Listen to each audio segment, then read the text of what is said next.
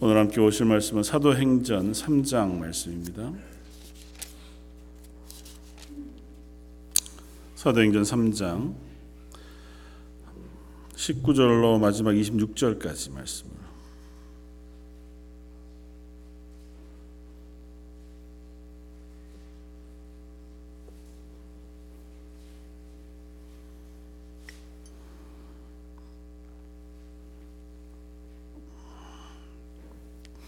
사도행전 3장 19절로 26절 마지막까지 자, 여러분 우리 한 목소리 같이 한번 봉독하겠습니다. 그러므로 너희가 회개하고 돌이켜 너희 죄 없이 함을 받으라.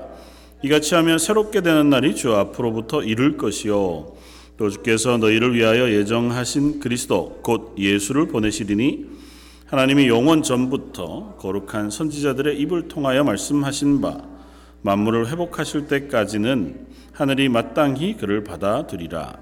모세가 말하되 주 하나님이 너희를 위하여 너희 형제 가운데서 나 같은 선지자 하나를 세울 것이니 너희가 무엇이든지 그의 모든 말을 들을 것이라. 누구든지 그 선지자의 말을 듣지 아니하는 자는 백성 중에서 멸망받으리라 하였고 또한 사물 때부터 이어 말한 모든 선지자도 이때를 가리켜 말하였느니라. 너희는 선지자들의 자손이요 또 하나님이 너희 조상과 더불어 세우신 언약의 자손이라 아브라함의 이르시기를 땅 위의 모든 족속이 너로 씨로 말미암아 복을 받으리라 하셨으니 하나님이 그 종을 세워 복 주시려고 너희에게 먼저 보내사 너희로 하여금 돌이켜 각각 그 악함을 버리게 하셨느니라 아멘.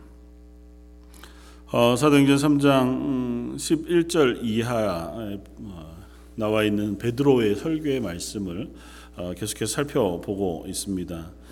어, 베드로와 요한이 어, 성령을 받고 또 성전을 향해서 기도하러 올라가다가 성전 미문에 앉은 걷지 못하는 사람을 보고 예수 그리스도의 이름으로 명하여 일어서 걷게 하는 이적을 행하고 그 일로 인하여 어, 그가 일어나 걸으면서 하나님을 찬양하고 성전 안으로 들어갑니다.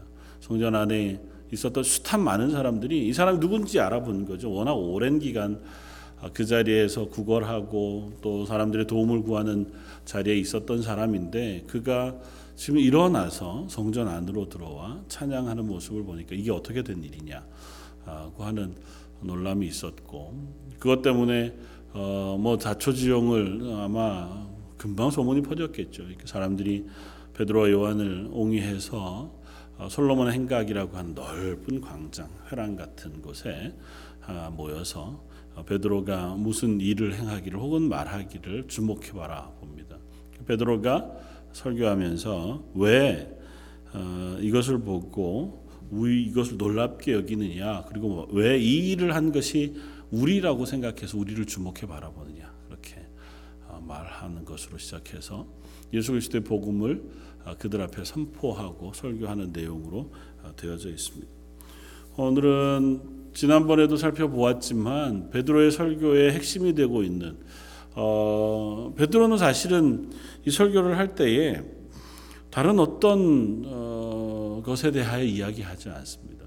지난번에 살펴볼 때는 어, 베드로가 이 일을 통해서 하나님을 바라보도록 듣는 청중의 눈을 하나님을 향하게 하는 그와 같은 말씀을 선포하고 있다고 하는 것을 우리가 함께 나누었었습니다. 그러니까 결국은 기적, 이적, 뭐 그런 어떤 것들이라 할지라도 그것이 하나님을 바라보게 하지 않고 하나님을 바라볼 수 없다면 그것이 우리에게 큰 유익이 되지 않는다는 거죠. 그러니까 하나님 앞에서 우리에게 일어나는 숱한 일들을 가지고 또 특별히 우리를 구원하신 구원의 그 놀라운 일을 가지고 하나님을 향해 나아가고 하나님을 향해 시선을 두고 바라보는 것이야말로 우리에게 주어진 가장 큰 은혜가 아닐 수 없다.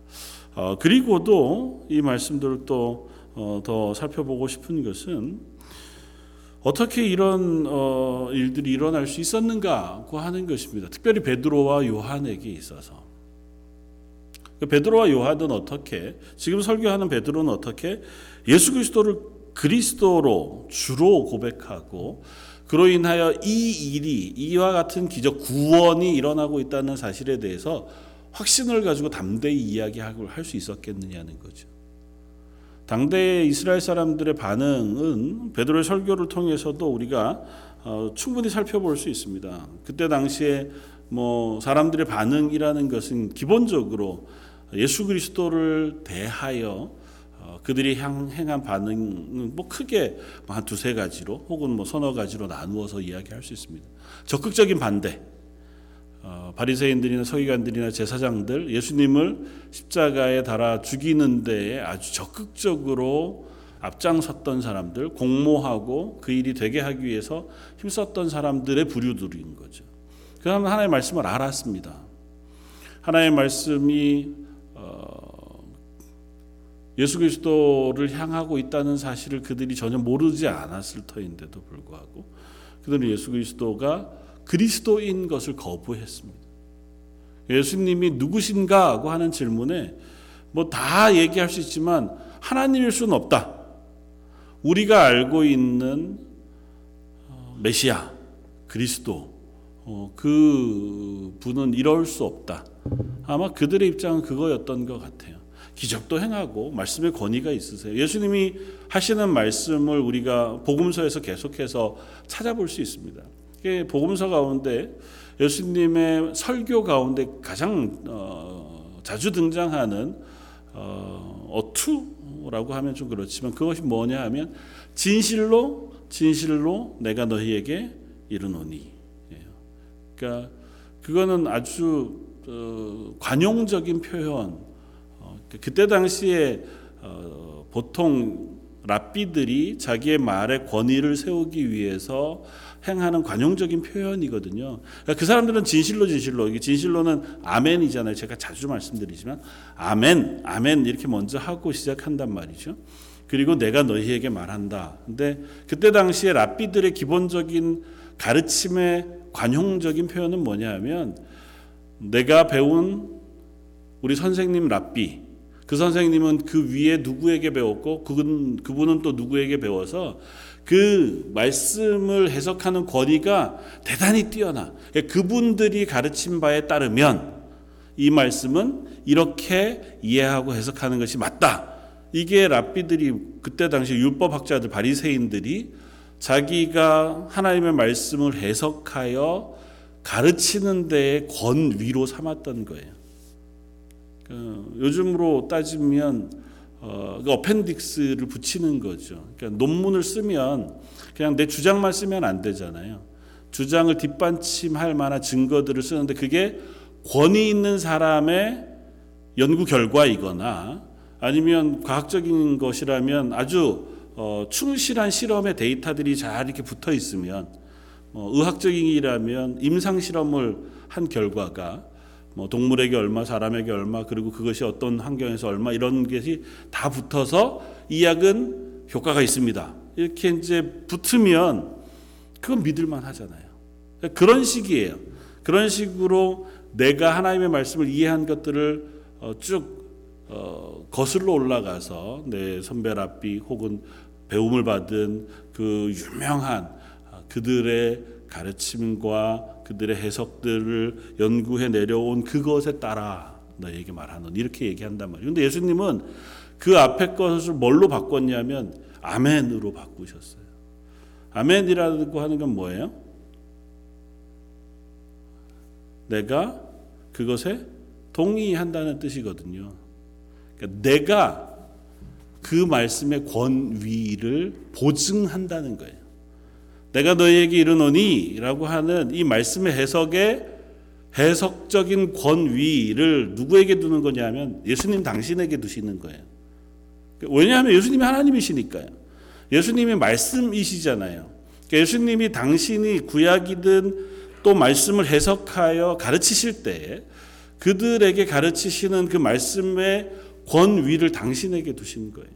그 말씀을 가르치실 때 이미 그렇게 하셨어요. 내가 너에게 이르노니 뭐 마태복음 말씀 5장, 6장, 7장 산상수훈의 말씀을 통해서는 좀 비슷하지만 독특한 어법을 또 쓰시죠. 옛말에는 살인하지 말라 하였다는 것을 너희가 들었거니와 나는 너희에게 이르노니 옛말에 그건 뭐예요? 율법. 율법에는 살인하지 말라 라고 쓰여져 있는 것을 너희가 읽고 들었지만 나는 그걸 이렇게 해석해 너희에게 이른다라고 말씀합니다. 그러니까 구약의 율법보다 그것을 더 권위 있게 해석하고 계신 예수님 당신의 권위를 말씀하실 때마다 선포하셨단 말이에요. 그게 불편했어요. 제사장들도 바리새인들도 율법학자들도 그게 불편한 거예요. 들으면 권위가 있어요. 이해할 만하고 그런데도 불구하고 그 어투가 받아들일 수 없는 거예요. 하나님의 권 위에다가 예수님이 당신의 권위를 놓으시는 거거든요. 예수님을 하나님으로 인정할 수 없는 거예요. 그들은.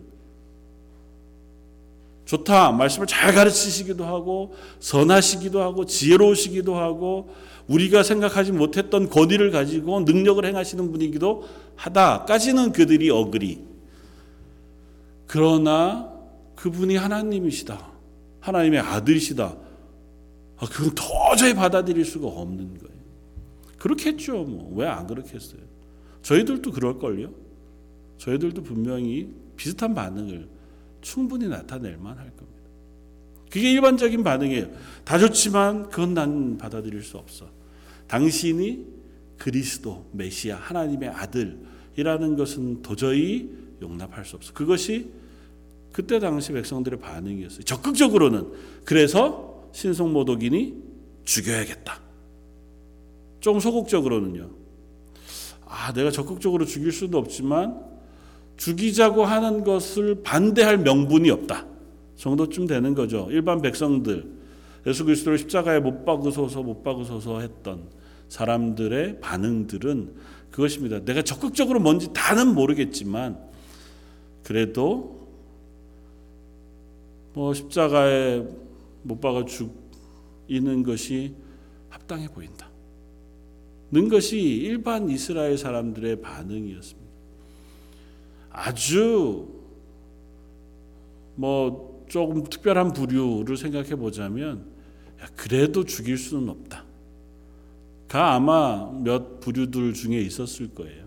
예수님이 십자가 달리실 때 숲이 울며 따라갔던 숱한 여인들이나 주로 여자분들이 영적으로 많이 이렇게 예민하신 것 같아요. 여자들 뿐 아니라 빌라도의 재판정에서 재판 받을 때 그 빌라도에게 사람을 보내서 절대 그분을 죽이면 안 된다.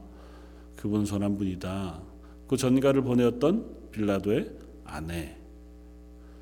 혹은 그때 당시에 어, 사내들인이라고 하는 곳에 함께 있었지만 아리마대 요셉이나 어, 혹은 또 몇 사람들 같은 경우에는 적극적으로 그 일에 찬동하지 않는 사람들도 있었던 것을 봅니다. 뭐 그들이 힘을 다해서 절대 싸워가지고라도 예수님은 십자가에 못 박을 수 없다. 뭐 이렇게 예수님은 그리스도시야 하나님의 아들이시니까 그분을 따라야 이런 사람들은 많이 없었지만 소극적으로 그래도 이건 아닌데 정도쯤 이야기하는 것 그것이 당대의 사람들의 보편적인 생각이었어요. 죄다 제자들이라고 별반 다르지 않았습니다.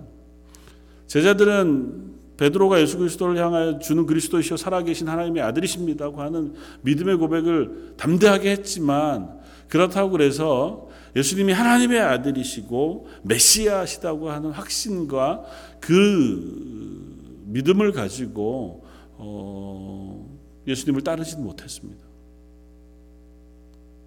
근데 예수님 십자가에 죽으시고 부활하신 후에 성령이 그들에게 임하신 이후에 베드로의 설교는 전혀 달라져 있는 것을 봅니다.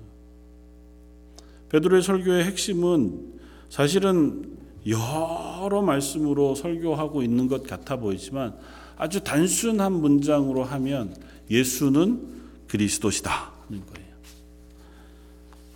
예수는 그리스도시다. 사도행전 5장 42절에 가면 초대교회의 모습을 이렇게 씁니다. 저희가 날마다 정전에 있든지 집에 있든지 예수는 그리스도라 가르치기와 전도하기를 쉬지 아니하니라. 그들이 한 행동, 그들의 설교, 가르침, 그것을 한 문장으로 표현하면 그 예수는 그리스도시다는 거예요. 오늘 이 설교 가운데에도 핵심은 그것입니다. 3장 16절에 그 이름을 믿음으로 그 이름이 너희가 보고 아는 이 사람을 성하게 하였나니 그 이름이 뭐예요? 예수 그리스도의 이름. 그 예수 그리스도의 이름을 믿음으로 그 이름은 뭐냐 하면 예수가 그리스도시다. 라고 하는 것을 믿음으로 이 사람을 성하게 하였네. 예수로 말미암아 난 믿음이 너희 모든 사람 앞에서 이같이 완전히 낫게 하였느니라. 다른 얘기를 하지 않습니다. 베드로에게 있어서 이 설교의 핵심과 전하고자 하는 것은 단순해요. 설득도 아니고 설명도 아니에요. 그냥 단 한 문장 예수는 그리스도십니다. 예수는 생명의 주십니다. 예수는 구주이십니다.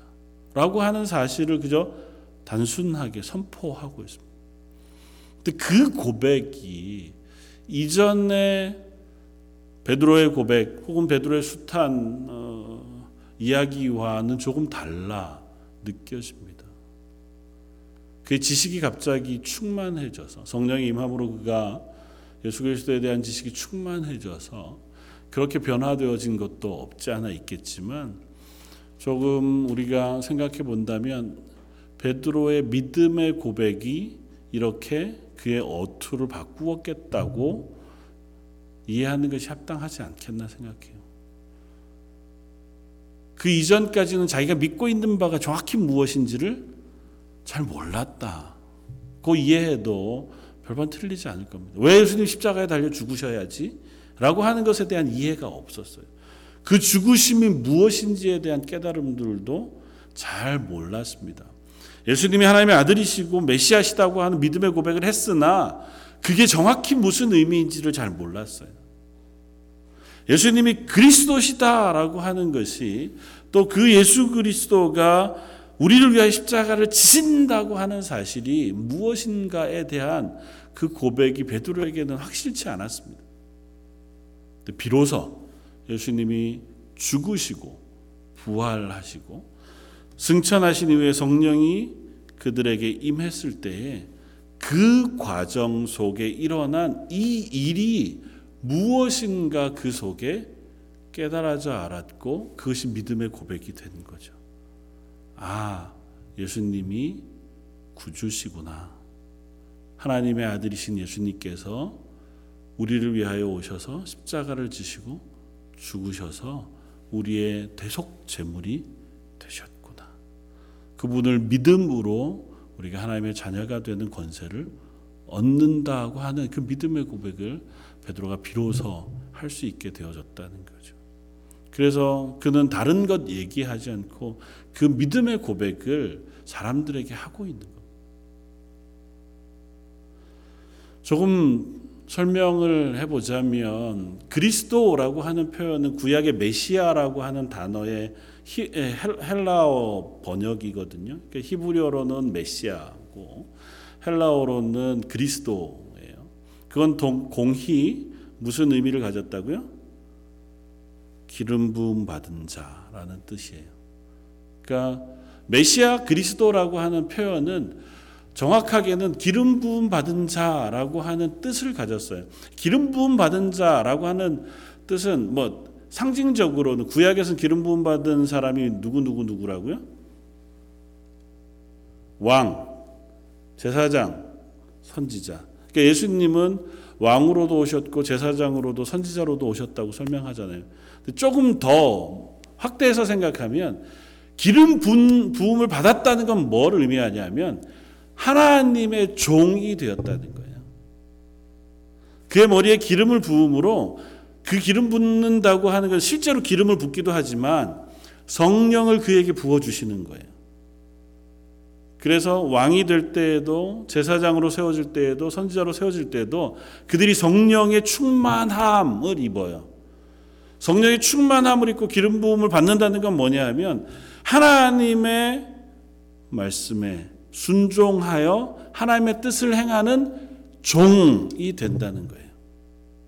그러니까 하나님 이제까지는 내 삶을 살아왔다면 말씀에 순종하는 것도 뭐 우리가 어, 살아야 할 일이지만 그러나 기름 부음 받는다고 하는 건 더 이상은 내 의지가 아닌 하나님의 뜻에 순종하는 종으로서의 삶을 시작한다는 거거든요. 그러니까 그리스도는 그런 사람이에요. 그리스도는 누구냐 하면 하나님의 뜻에 따라 하나님의 일을 순종하여 하는 사람.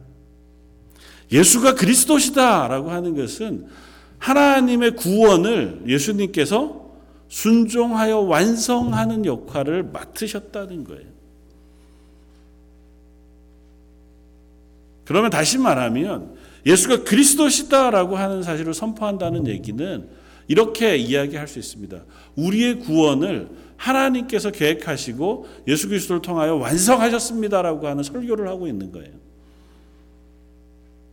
다른 것 하지 않고 하나님이 이 구원의 주인이십니다. 그리고 이 구원을 계획하셨고 예수 그리스도를 통하여 완성하셨습니다. 사실은 성경 안에서 우리들에게 끊임없이 가르치고 말씀하고 있는 바는 이것입니다. 하나님께서 우리의 구원자가 되셨고 그리고 나서 우리가 그 예수 그리스도를 주로 믿음으로 구원을 얻어요. 우리가 잘 아는 하나님이 세상을 이처럼 사랑하사 독생자를 주셨으니 그 다음은요.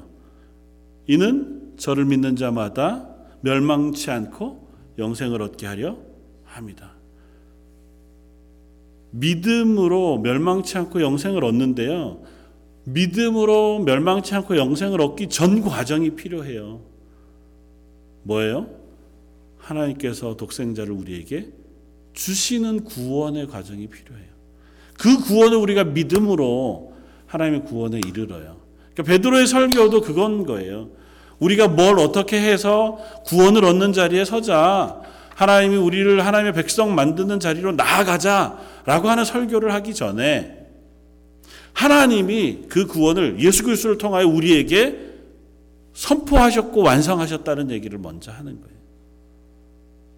그것을 우리가 믿음으로 고백해야 한다는 것입니다. 베드로는 그 믿음을 가지고 고백하고 있는 거예요. 그리고 어쩌면 그 믿음의 고백은 깨달아서 혹은 노력해서 아는 것이기 전에 성령이 우리 가운데 깨닫게 하시는 성령의 은혜라고 하는 사실을 우리가 고백합니다. 물론 베드로의 설교를 듣고 하루 만에 3천 명, 5천 명이 회개하여 세례를 받아 하나님을 믿는 백성의 자리에 들어오기도 했지만 그러나 원칙적으로 이 구원을 먼저 행하시고 완성하시는 하나님의 구원의 은혜가 없이 베드로의 설교는 의미가 없는 거죠. 예수님의 십자가가 없이 베드로가 예수님을 선포할 수 없고 구원을 증거할 수 없습니다. 그 베드로의 설교는 그래서 예수님을 가르치고 하나님을 가르칠 수밖에 없는 거예요. 왜냐하면 이 구원의 주인은 이 구원의 완성자는 이 구원의 주권자는 하나님이시기 때문에 베드로는 비로소 그 믿음의 고백을 지금 할 수 있게 된 겁니다. 어떻게 보면 베드로는 놀라운 일을 했잖아요. 예수 그리스도 이름으로 내가 내게 명하는 일어나 걸으라고 했더니 못 걷던 사람이 일어나서 걷고 뛰고 찬양을 했잖아요. 다른 사람이 했으면 됐을까? 뭐 잘 모르죠. 근데 어쨌든 베드로가 했잖아요. 베드로 스스로도 놀라지 않겠습니까? 베드로가 이전에 이런 일을 자주 했다. 그렇지 않잖아요. 그럼에도 불구하고 이 놀라운 일들 앞에 베드로가 놀라지 않습니다. 베드로가 그것으로 인하여 별 다른 반응을 하지 않아요. 오히려 야 이거 당연한 거 아니냐. 예수님께서 하셨고 예수님의 능력으로 우리를 구원하셨는데 그 예수 그리스도의 이름이 이 일을 하는 것이 너무 당연한 것 아니겠나 하는 것이 베드로의 반응이에요. 왜냐하면 베드로는 예수 그리스도가 구주이신 것을 믿음으로 확인했거든요. 그러니까 그는 그 설교를 할 수 있는 겁니다. 이 고백을 할 수 있는 겁니다. 저 여러분들은 어떠십니까? 저 여러분들은 예수 그리스도를 어떻게 고백하십니까? 잘 알죠. 예수는 그리스도시요 하나님의 아들이십니다. 예수님의 십자가가 내 죄를 사하셨습니다. 예수님이 나의 삶의 주인이십니다. 하나님 우리의 삶의 주권자이십니다. 하나님 우리의 삶을 주관하시고 인도하신 하나님이신 것을 믿습니다. 우리의 믿음의 고백이 정말 우리 속에 풍성하게 경험되고 깨달아진 고백이 되어졌으면 좋겠고 그 고백이 성령의 은혜로 또 예수 그리스도의 구원의 놀라운 은혜로 우리 속에 확인되어지고 경험되어지길 원합니다. 어떤 방식으로 우리 개개인에게 적용되어질 수 있을런지 그것을 다 설명하기가 쉽지 않습니다. 개개인마다 각각의 방법으로 하나님께서 은혜를 베푸시고 아마 각각의 방법으로 하나님의 구원을 우리에게 적용시켜 주시는 줄 압니다. 그러나 분명한 건 하나님이 하셔야 그 구원의 완성, 그 구원의 믿음의 고백은 우리 속에 일어날 수 있다는 거죠. 그래서 어쩌면 저 여러분들이 가장 먼저 해야 할 것은 우리 속에뿐 아니라 우리 주변에 있는 내 사랑하는 가족이나 내 옆에 있는 이들을 위하여 기도하는 것인 줄 압니다. 하나님 정말 그 구원의 은혜가 저들에게 혹은 저 제 속에 믿음으로 확인되게 해 주십시오. 지식의 여하나 나이의 고저나 혹은 우리의 삶의 선함과 악함의 정도의 차이 물론 그것도 너무 중요하지만 그보다는 성령께서 내 속에 이 구원의 믿음을 깨닫게 해주시고 적용시켜 주셔서 우리 속에 그것이 어글이 되어 아 하나님이 내 하나님이시군요. 하나님이 나를 위하여 그 구원의 놀라운 은혜를 베풀어 주셨군요. 하나님 그 구원의 은혜가 제 속에 붙잡아지고 그것으로 인하여 하나님 앞에 나아갈 수 있는 그 마음과 결단이 제 속에 있게 해주십시오. 기도하는 것이 필요한 줄 압니다. 그리고 나야 그 다음으로 넘어갑니다. 그리고 나서 베드로의 설교는 이렇게 연결이 돼요. 19절 그러므로 오늘 읽었던 성 말씀 너희가 회개하고 돌이켜 너희 죄 없이 함을 받으라. 이같이 하면 새롭게 되는 날이 주 앞으로부터 이룰 것이요 또 주께서 너희를 위하여 예정하신 그리스도 곧 예수를 보내실 것이다. 그러므로 이것이 먼저 하나님의 구원이 그 믿음의 고백으로 주어진 그 믿음의 고백을 하고 나서 그 구원이 우리 속에 적용되고 우리가 그것을 깨달아 알게 되기 위하여 우리 쪽에서 해야 할 것은 그 다음이에요. 하나님의 구원이 먼저 일어나고 그 구원을 우리 것으로 받아들이기 위해서 우리 쪽에서 해야 할 것이 뭐냐 하면 회개하고 돌이켜 죄 없이 함을 받는 그 그리스도를 바라보는 그리고부터 하나님 앞에 새롭게 되어지는 뭐옛 어, 번역으로 따지면 유쾌하게 되는 그 날이 우리 속에 이를 것이다라고 하는 베드로의 설교를 우리가 듣습니다. 그리고 그것에는 충분한 어, 사실이 뒷받침돼요. 앞쪽에 18절 그러나 하나님이 모든 선지자 입을 통하여 자기 그리스도께서 고난 받으실 일을 미리 알게 하신 것을 이루셨다. 그렇게 하신 것을 너희는 어떻게 했어요? 믿지 않고 오히려 그 예수 그리스도를 죽이는 일에 일조했어요. 17절 형제들아 너희가 알지 못하여서 그리하였으며 너희 관리들도 알지 못해서 그런 줄은 안다. 그러나 하나님이 그 이야기를 이미 오래전부터 하셨다. 그 오래전부터 하신 이야기를 너희가 믿지 않은 것, 그것을 너희가 회개하고 돌이켜야 한다. 19절 이후에도 동일하게 반복되어져서 그 말씀을 해요. 하나님이 영원 전부터 거룩한 선지자의 입을 통하여 말씀하셨다. 특별히 모세를 통해서도 말씀하셨고 모세 이후의 선지자들을 통해서도 계속해서 말씀하셨어요. 그래서 그 말씀을 듣고 그 말씀에 순종하여 구원을 얻을 것이냐 아니면 그것을 듣지 않고 영원한 멸망을 받을 것인가에 대한 예언을 이미 선지자들을 통해서 하셨어요. 그것이 바로 예수 그리스도를 향한 예언이었고 예수 그리스도를 향한 말씀이었어요. 그런데 그 예수가 왔는데 그 예수 그리스도께서 오셨는데 그 말씀을 알고 있는 너희가 그 예수 그리스도를 믿지 않으므로 실패했다는 거죠. 그것이 너희의 죄가 된다는 거예요. 하나님이 힌트 없이 하나님이 아무런 얘기 없이 어느 날 갑자기 하나님을 알지도 못하고 예수 그리스도도 알지 못하는 세상 가운데 예수님이 오셔서 내가 하나님의 아들이다 날 믿어야 구원을 얻는다 그리고 십자가 달려 죽으신 게 아니라고요.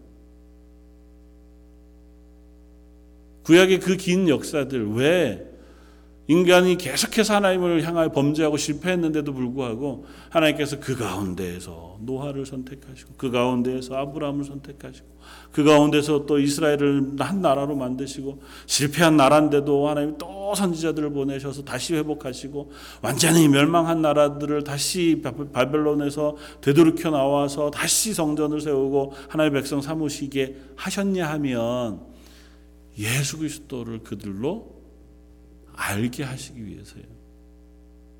아무것도 없는 것에서 하나님의 구원이 그들에게 임해도 되지만 하나님 그것을 그들이 깨달아 알 수 있도록 사전에 예수 그리스도에 대한 예언 그리고 약속을 백성들로 하여금 알게 하시길 원하셨다고. 이미 아브라함 때부터 약속하셨다. 아니 아담 때부터 약속하셨던 하나님의 구원의 언약의 이야기가 그래서 이스라엘 속에 면면히 계속해서 경험되어 온 거고 확인되어 온 거고 그걸 확인시켜 주신 하나님의 말씀으로 다시 언약대 그들이 소망으로 붙잡을 수 있도록 해 주신 거예요. 그러니까 예수님이 오셨을 때 그 약속을 따라오신 예수님이니까 당연히 예수 그리스도를 주로 믿어야 했어요. 그런데 그 예수 그리스도를 믿지 않았다는 거죠. 그러므로 믿지 않은 그곳에서 회개하고 돌이켜 예수 그리스도를 주로 믿고 그 구원을 완성하신 하나님의 구원을 믿음으로 하나님 앞에 유쾌하게 되는 하나님의 구원을 경험하게 되어지는 그 자리로 나아오라는 것이 베드로의 설교예요. 순서가 바뀌면 안 돼요. 우리가 어떻게 막 찾아가다가 하나님의 구원의 방법을 찾는 게 아니고 하나님은 이미 구원을 완성했어요. 그것도 창세전부터 이미 계획하셨고 선포하셨어요. 심지어 구약의 율법을 통해서 선지자의 말씀들을 통해서 기록하여 그들에게 소망으로 붙잡을 수 있는 메시아의 소망을 그들에게 선포해 주셨어요. 지금도 이스라엘 사람들은 여전히 메시아를 향한 소망을 가지고 있어 어, 살 만큼 그 메시아의 소망은 이스라엘 속에 충만하게 이미 선포하시고 선지자를 통해서 말씀해 주셨단 말이죠. 그리고 그 약속을 따라서 하나님의 아들이신 예수 그리스도가 오셔서 하나님의 뜻에 따라 순종하는 그리스도, 하나님의 뜻에 따라 구원을 완성하시는 그 구원을 완성하셨다는 거죠.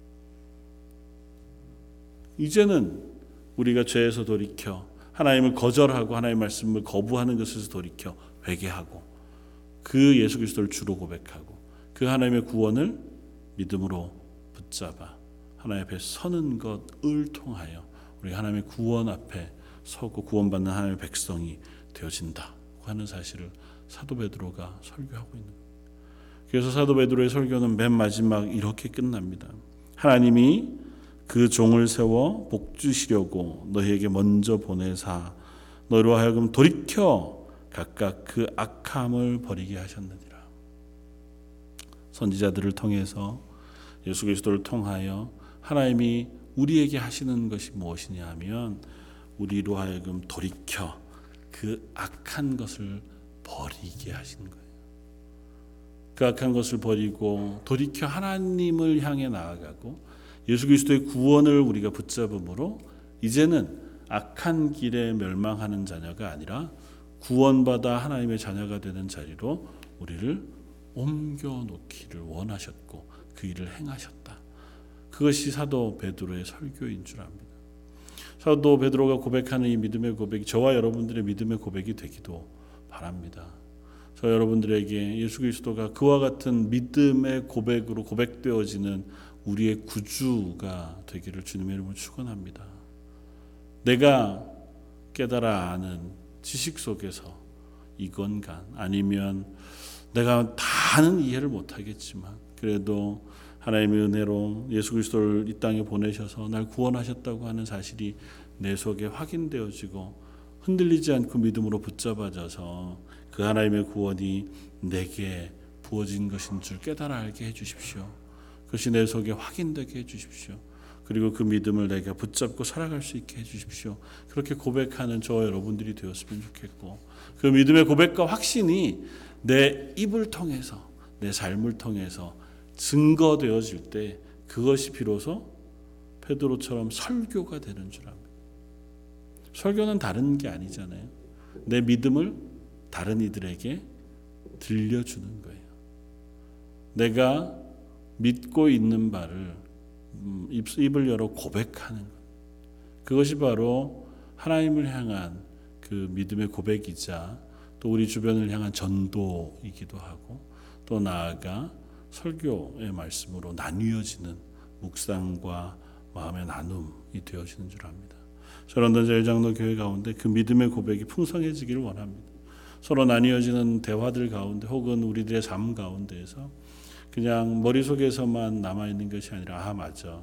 삶 속에서 확인되어지고 경험되어지고 붙잡아지고 그래서 우리가 저절로 우리의 삶 믿음의 삶 가운데서 나타나는 믿음의 고백으로 예수 그리스도가 주라 고백할 수 있고 예수 그리스도가 하나님의 아들이시자 우리의 고백이 되어질 수 있는 저와 여러분들이 되었으면 좋겠습니다. 마지막으로 고린도 전서 2장 말씀에 어, 바울은 고린도 교회를 향하여 이 일이 성령으로 인하여 주어지는 것인 것에 대해 명확히 우리에게 들려줍니다. 고린도전서 2장 4절 내 말과 내 전도함이 설득력 있는 지혜의 말로 하지 아니하고 다만 성령의 나타나심과 능력으로 하여 너희 믿음이 사람의 지혜에 있지 아니하고 다만 하나님의 능력에 있게 하려 하노라.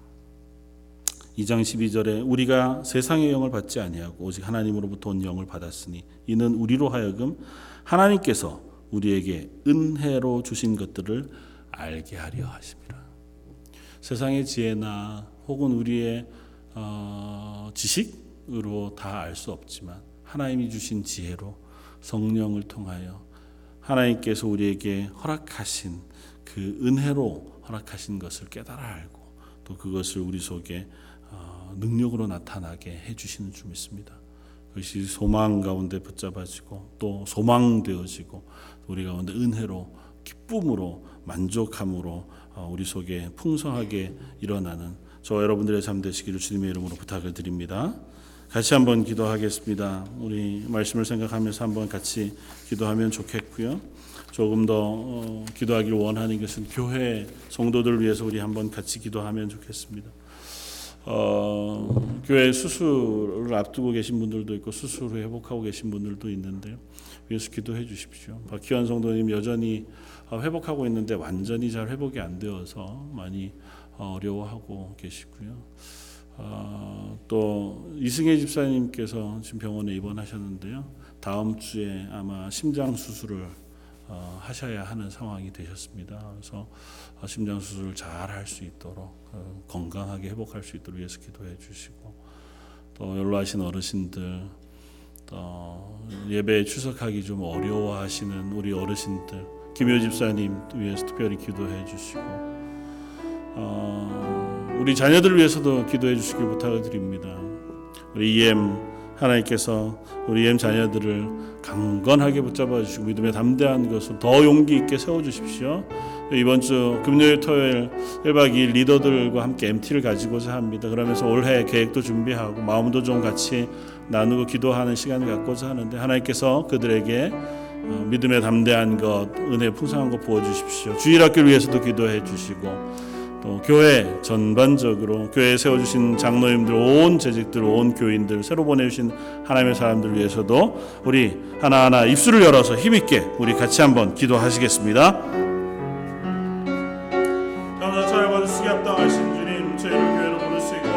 예수 그리스도를 구주로 보내셔서 그 입술로 예수는 그리스도시다 고백하게 하시고 우리의 구주가 되신 예수 그리스도를 믿음으로 이 땅 가운데 하나님의 자녀가 되게 하시고 하나님 은혜로 허락하시는 것을 저희의 삶의 기쁨으로 누리게 하시며 담대함으로 받아 믿음으로 이 땅이 교회가 되게 하시고 그리스도인이 되게 해주시니 감사합니다. 그 믿음의 고백이 제 런던 제일 장로 계시고 모든 성도들 한 사람 한 사람 한 가정 가정 위에 풍성하게 부어주시고 그들의 삶이 하나님의 은혜 가운데 덮어지는 놀라운 역사가 일어나게 하여 주옵소서. 특별히 아버지 하나님 연약한 성도들을 하나님 무대 가운데 붙잡아 주시기를 원합니다. 육신의 예약함으로 하나님의 도우심을 구하는 귀한 아버지 성도들을 기억해 주시기를 원합니다. 아버지 수술을 위해 회복하고 있는 우리 선명신 집사님 또 아버지 하나님 어, 박혜원 성도 또 수술 앞두고 있는 이승희 집사님 또 앞에 아버지 하나님의 여러 가지 일들을 놓고 하나님의 은혜를 구하며 아버지 하나님 도우심을 구하는 연로하신 남녀 어르신들 한 사람 한 사람을 하나님의 은혜로 은혜의 장중에 붙잡아 주시고 그리스도의 약한 부분들을 선대어납게 하시며 성령이 치유하는 역사가 그들 가운데 일어나 그들의 삶이 하나님을 인하여 기뻐하며 회복되어진 놀라운 역사가 있게 하여 주옵소서. 그 외에도 아버지 하나님의 가정의 여러 문제를 놓고 하나님께 기도하는 성도들이 있습니다. 아버지 하나님이여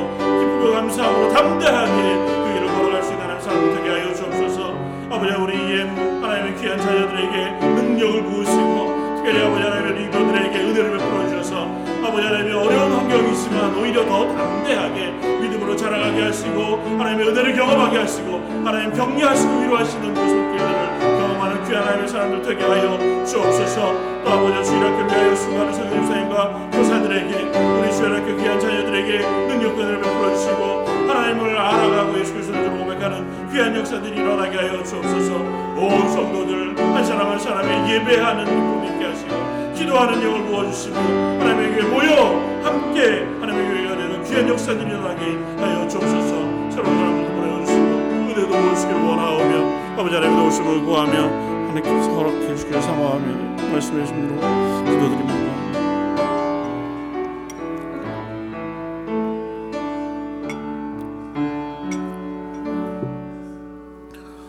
저희가 기도하면 하나님이 일하신다 말씀해 주시니 감사합니다. 어리석은 입술로 기도하여 때로는 하나님 마음에 합한 기도, 하나님 기뻐하실 만한 제목만 아뢰지 못하고 저희 어리석은 시선으로 바라보는 문제들, 그것들을 안타까워 하나님의 해결하심을 구하며 기도할 때도 있지만 그 모든 것을 바꾸어 선으로 행하시는 하나님께서 저희의 기도에 응답해 주실 줄 믿습니다. 이 시간 기도하며 연약한 성도들을 위하여 기도했습니다. 수술을 앞두고 또 수술 후에 혹은 육신의 연약함으로 인하여 하나님의 도우심을 구하는 성도들과 그들의 가정 위에 은혜 은혜를 더하여 주시기를 원합니다. 육신의 연약함이 때로는 마음을 힘들게 하고 그 믿음에 담대한 것들을 놓치게 하기도 하며 예배 자리에서는 그 자리도 놓칠 수밖에 없는 아, 어려움이 있음을 고백합니다. 우리의 육신을 지으신 분이 하나님이신 줄 압니다.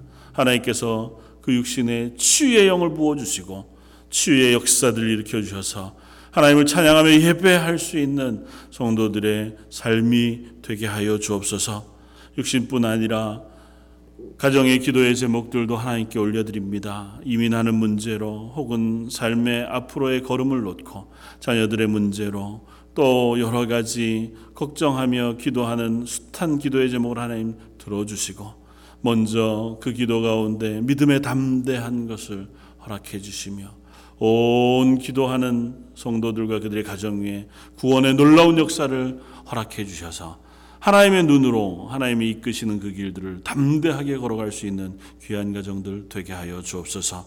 하나님 허락하신 우리 자녀들 주일학교와 EM 또 아버지 하나님 그들을 위하여 수고하는 선생님들과 리더들 하나님께서 은혜로 붙잡아 주셔서 저희 런던 제일장로교회가 믿음으로 든든히 세워가고 또 자녀들을 양육할 수 있는 하나님의 교회가 되게 하여 주옵소서. 말씀을 허락해 주시니 감사합니다. 예수 그리스도를 주로 고백하는 믿음의 고백이 저희에게 있게 해 주시고 매일매일 삶 속에 그 예수 그리스도의 구원이 우리 속에 경험되고 믿음으로 붙잡아지며 또 증거되어지고 고백되어지는 저희 온 성도들의 삶 되게 하여 주옵소서. 오늘 말씀 예수님 이름으로 기도드립니다. 아멘.